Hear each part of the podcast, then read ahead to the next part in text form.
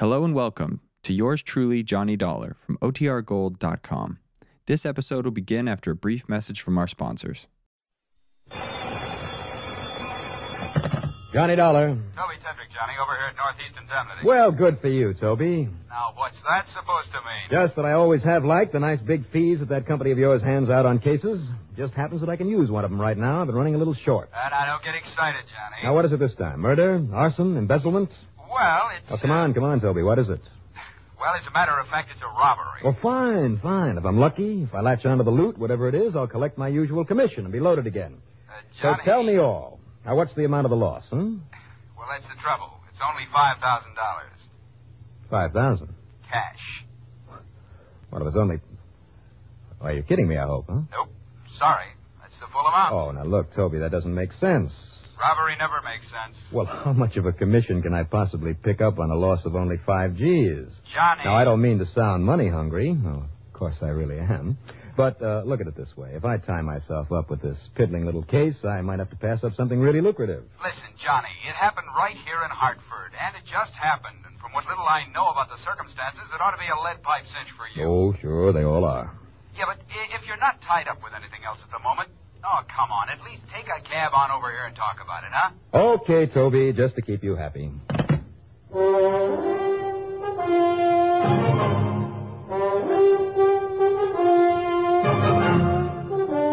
The CBS Radio Network brings you Bob Readick in the exciting adventures of the man with the action packed expense account, America's fabulous freelance insurance investigator. Yours truly, Johnny Dollar.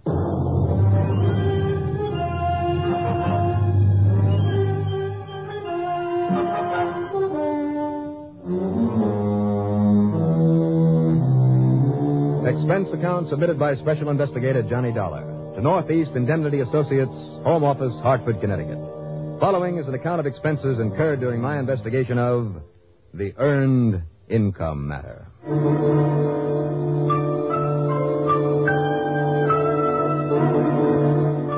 On only a $5,000 loss, I wouldn't even dare to put in too big an expense account.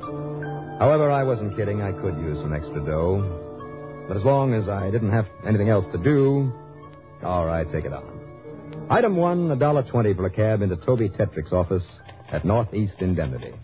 Well, I guess it was kind of thoughtless of me to have you come right over here, Johnny. I should have sent you straight to Mercy Hospital. Oh, I can't imagine why, Toby. I'm feeling fine. Now, come on, Johnny. I'm serious. I want you to go over there and see this client of ours. His name is Philip Standish. Now, what's happened to him? I thought this was a robbery matter. Well, it's this way, Johnny. Standish lives at the Ashley Arms apartment alone. You know the place? Yeah, I know the place. Well, early this morning, while he was still in bed, somebody broke in, bashed him over the head, and walked off with his five thousand. Five thousand dollars in cash lying around his apartment. That's kind of silly, isn't it? Well, he thought he'd had it pretty well concealed, Johnny. Where? On the wardrobe in his bedroom.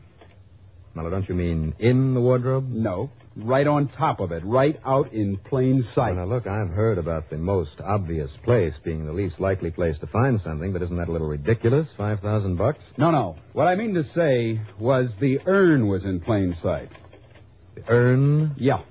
You know, one of those heavy bronze cremation, uh, that is, funeral urns, the kind they use to keep somebody's ashes in after that somebody's been cremated. Kept the money in that. I see. Well, that's not such a bad idea, as a matter of fact. If it had a good tight lid on it. And it did, with a tricky kind of lock on it. Who'd ever expect a man to keep money in one of those things? I mean, instead of the ashes of a dear departed relative or something. Hmm, Well, evidently somebody did. But the question still remains.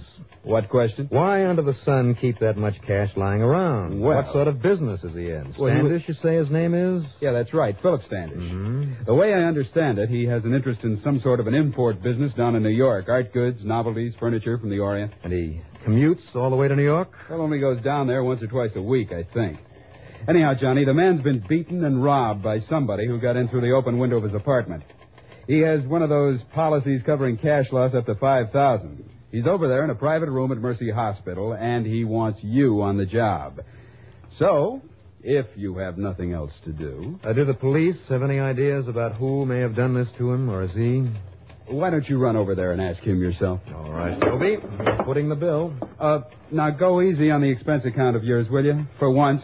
After all, it's a pretty small amount of. Oh, but who knows, Toby? Pursuit of the missing five grand may lead me to the furthest corners of the earth. Why? To strange, exotic lands where never before has the white man set foot. Oh, where untold dangers lie lurking in the jungle. Oh, oh, go on, you bum. Get out of here before you break my heart. All right, Toby, I'll see you later.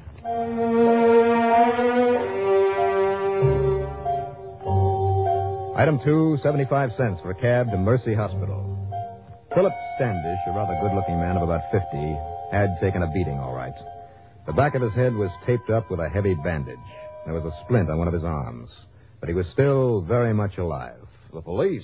No, Mr. Dollar. I want you to handle this. But why? If you were beaten and robbed, it's a police matter. But what can they do? That is, with no clue whatsoever as to the man who did this to me.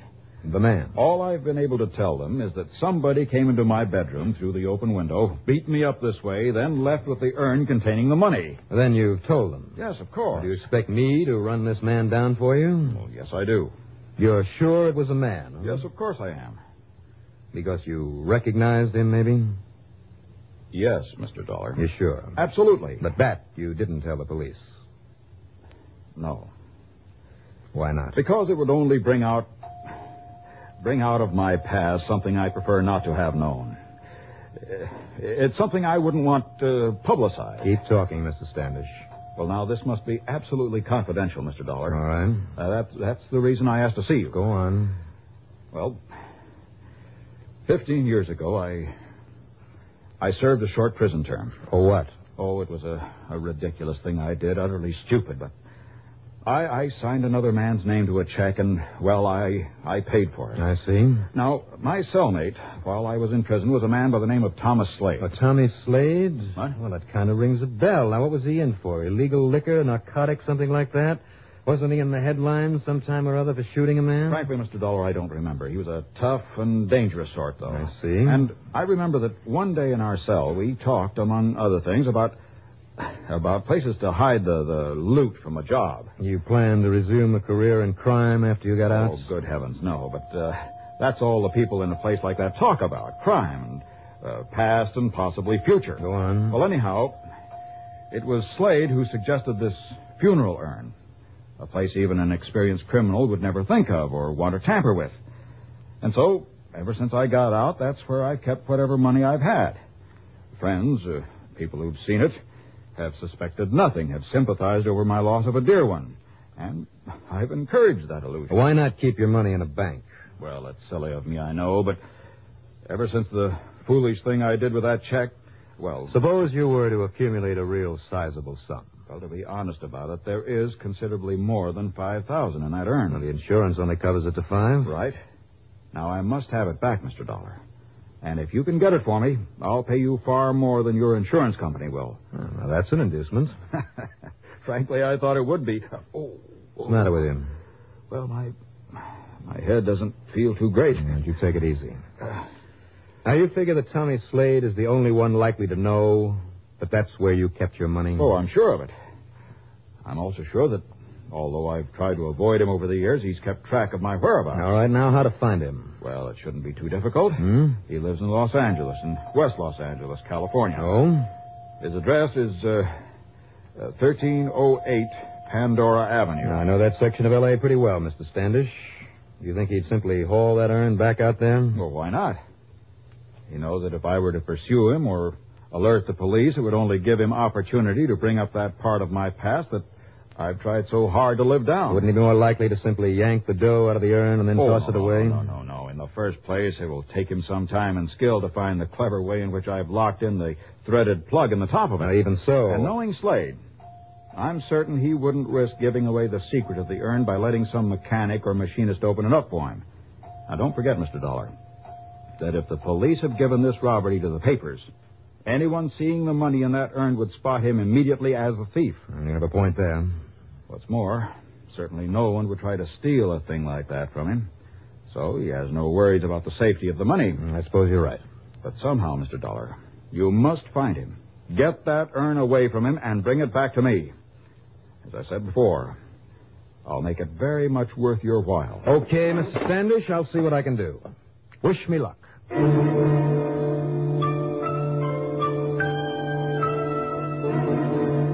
Expense account item three, another six bits, this time for a cab to police headquarters. There I asked Sergeant Jimmy Wormser if he could somehow get me a flyer on one Tommy Slade.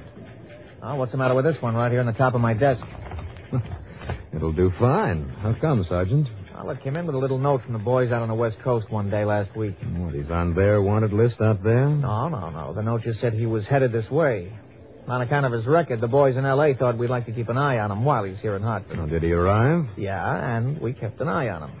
But all he did was fool around for a couple of days, and uh, he did pay a visit to the uh, Department of Health. Oh, why? Well, something about a permit to carry somebody's remains back to California. Now, what do you know? And would you say this picture is a good likeness?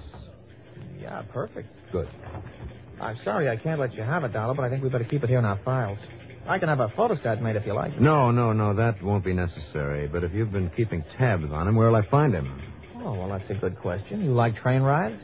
Train rides? Yeah, that's right. Mr. Tommy Slade bought himself a reservation to New York and a berth on the Starlighter Express to Los Angeles just this morning. And then he's already left town. Well, not more than a couple of hours ago. But if you grab a plane down to New York... All right. you- Thank you very much. Oh, now, wait a minute, Dollar. What's your interest in him?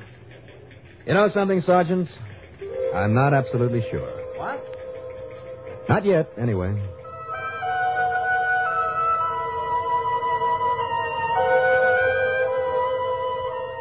The more I thought about that picture of Tommy Slade, the more certain I was that somewhere, sometime, our paths had crossed before.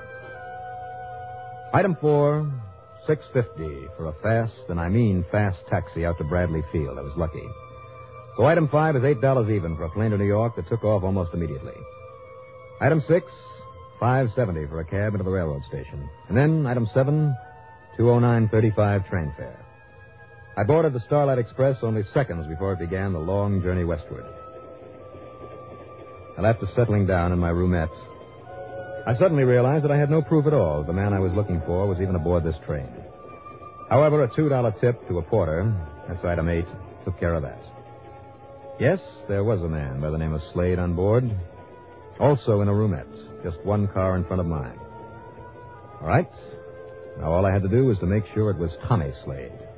That he looked like the picture I'd seen at police headquarters, and more important, that he had the bronze urn with him. At cocktail time, somewhere out in the middle of Ohio, I joined the mob in the club and observation car, but I saw no sign of anybody who even remotely resembled the man in the picture. But then, as I walked into the dining car, you don't mind sharing a table with another single gentleman, sir. Not a bit, steward. Fine, I can seat you immediately. Uh, this way, please. Take care of table seven, Waldo. Amos, your table's ready for the check. Uh, do you mind if this other gentleman sits with you, sir? Why should I? Sit down, mister. Make yourself comfortable. Thanks. Uh, here's a menu, sir. Thank you, steward. Now, let's see. My, uh, my name is Slade, Tom Slade. Well, how are you, Mr. Slade? My name is Harry Walker. Walker, huh? That's right. Going all the way to the coast? Yeah. What about you? Well, at the moment, I'm not sure. Are you making it funny? No, no, not a bit. I just haven't planned that far ahead. Haven't I seen you somewhere before? Me? Not that I know of. Why? Oh, I just wondered. Now, let's see what's on that menu. Yeah, you do that.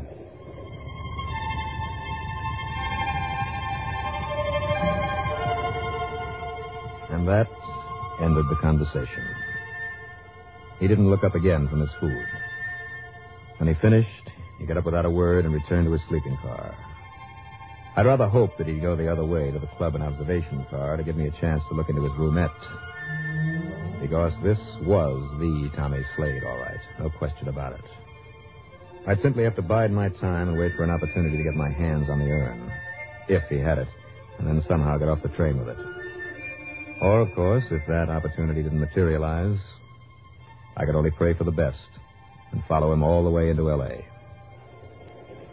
Well, after my dinner, I had a couple of brandies in the club car with a pretty little blonde who spoiled everything by having to go back and look after three kids she happened to have on board. And then I wandered out the observation platform. The night was beautiful. unseasonably warm, with a full moon that bathed the countryside in its pale, eerie light. This was quiet, peaceful farmland country. The smell of the clean, freshly turned earth had an almost intoxicating effect on me, and I dozed off for a while. How long I slept, I'll never know. Because I was rather rudely awakened by a cloth or coat or something wrapped suddenly about my head, and then a blow on top of it that knocked me out. Oh! All right. Okay now, buddy. Now you're going over the side.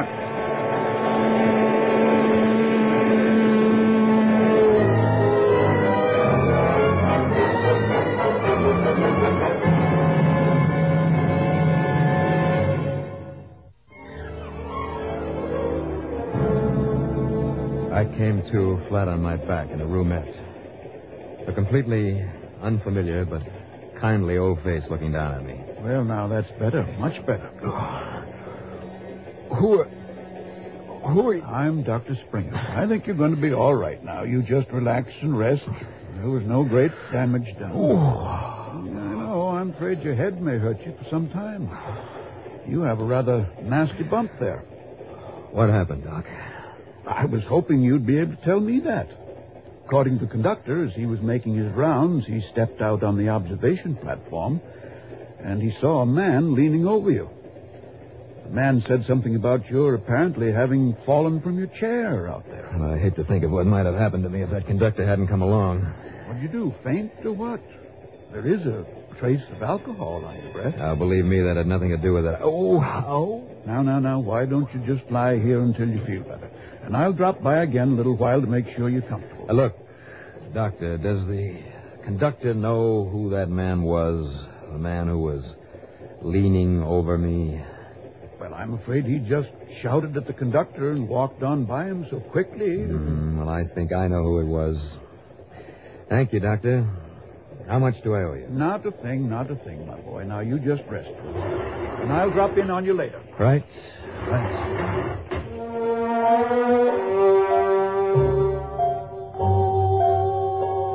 So, I rested. For all of five minutes. By the end of that time, I was all fired up to settle accounts with Tommy Slade immediately, once and for all. But as I walked forward into the next car full of sleeping passengers, I realized I'd better take it easy, use my head. What there was left of it. And then I saw that the door of Slade's roomette was wide open. Not even the curtains were drawn across it. It was empty. Except there in the corner, the heavy bronze urn. I glanced around to make sure I was alone, and then I slipped in and I looked it over. The tiny crack between the lid and the body of it had been pried at, but it very obviously hadn't been opened. I was about to pick it up and carry it back to my own roomette. I thought you'd try this, Dollar. Oh? Well, I'd ask you in here, Tommy, if there was room for both of us.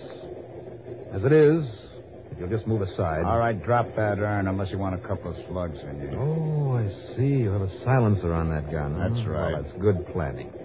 Now, let's see if I can hear it through this door. I'll kill you. Slug must have been the armor-piercing kind. It came all the way through that door narrowly missed me. That one was too close to the lock, but the train was slowing down. Now, listen. If you think it's easy to break through two layers of a Pullman car window, well, it isn't. Climbing out through the jagged glass loaded with that hunk of bronze, but somehow I made it.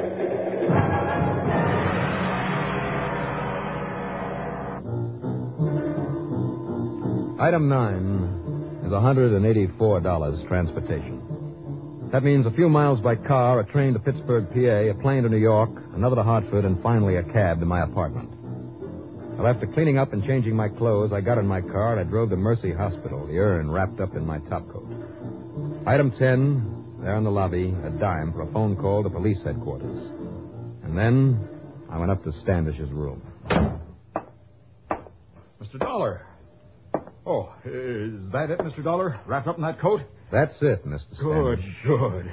I told you I'd pay you well for its return, and believe me, I will. I think you'll pay all right. What? You see, this urn and I had a little accident on the way back here. Accident? Sort of a train accident. I mean, when we left that Pullman car, one of the wheels almost cut the urn in two. But it didn't. Uh, uh, but the, uh, the the money didn't fall out. Not the money or anything else. Oh. The cap flew off and it jarred loose the top of the false bottom that you have on it. Too bad, huh? I'm. Uh, I'm afraid I, I don't understand you. I'm afraid you do, Standish. No, no, Just really, lie there quietly in that bed. Now, you said there was a lot more than just 5000 in the urn, didn't you? Now, Dollar, Made a living in Oriental imports, huh? Well, that is the understatement of the week. You made a fortune, is more like it, in one of the foulest, filthiest rackets in the world. Now, look Just you stay there, Standish. You're still a sick man, remember? Remember, huh? You said you couldn't remember what Tommy Slade went up for. Well, I remembered, and that's how I knew that you had turned to his caper when you got out. I- what I happened? what Were you holding out on him? Is that why you had to come all the way in from the coast to get the urn away from you? Will you listen to me, please? It's no wonder that you didn't dare go after him yourself. He knew you. He would have spotted you, would have killed you. As who wouldn't for a kilo of the stuff in the false bottom of the urn? Two pounds of it. Pure, uncut. And wholesale, maybe eight or ten thousand dollars worth. But carefully cut to individual fixes, you'd probably get a million, maybe even more than that, for this much heroin. Yes, heroin, you dirty, rotten, filthy son of... All right, Sergeant, take over. Interesting sidelight on the case. I saw in the afternoon papers that the railroad company didn't look too kindly on Tommy Slade's little act. I mean, when he was caught standing there blasting away at the lock on the door of his roomettes. Come to think of it, I better tip the federal boys to his having gone back to his old racket. Expense account total $418.15. And no padding on this one. Yours truly, Johnny Dollar.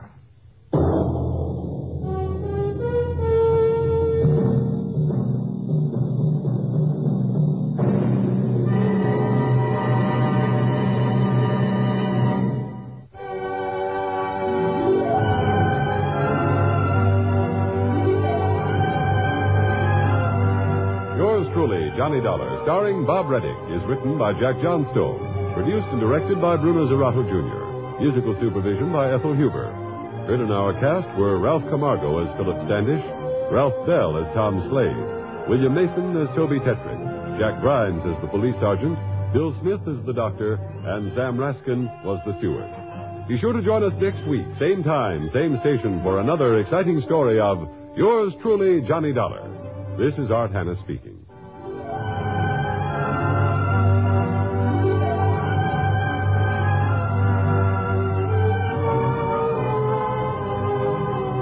Johnny Dollar has come to you through the worldwide facilities of the United States Armed Forces Radio and Television Service.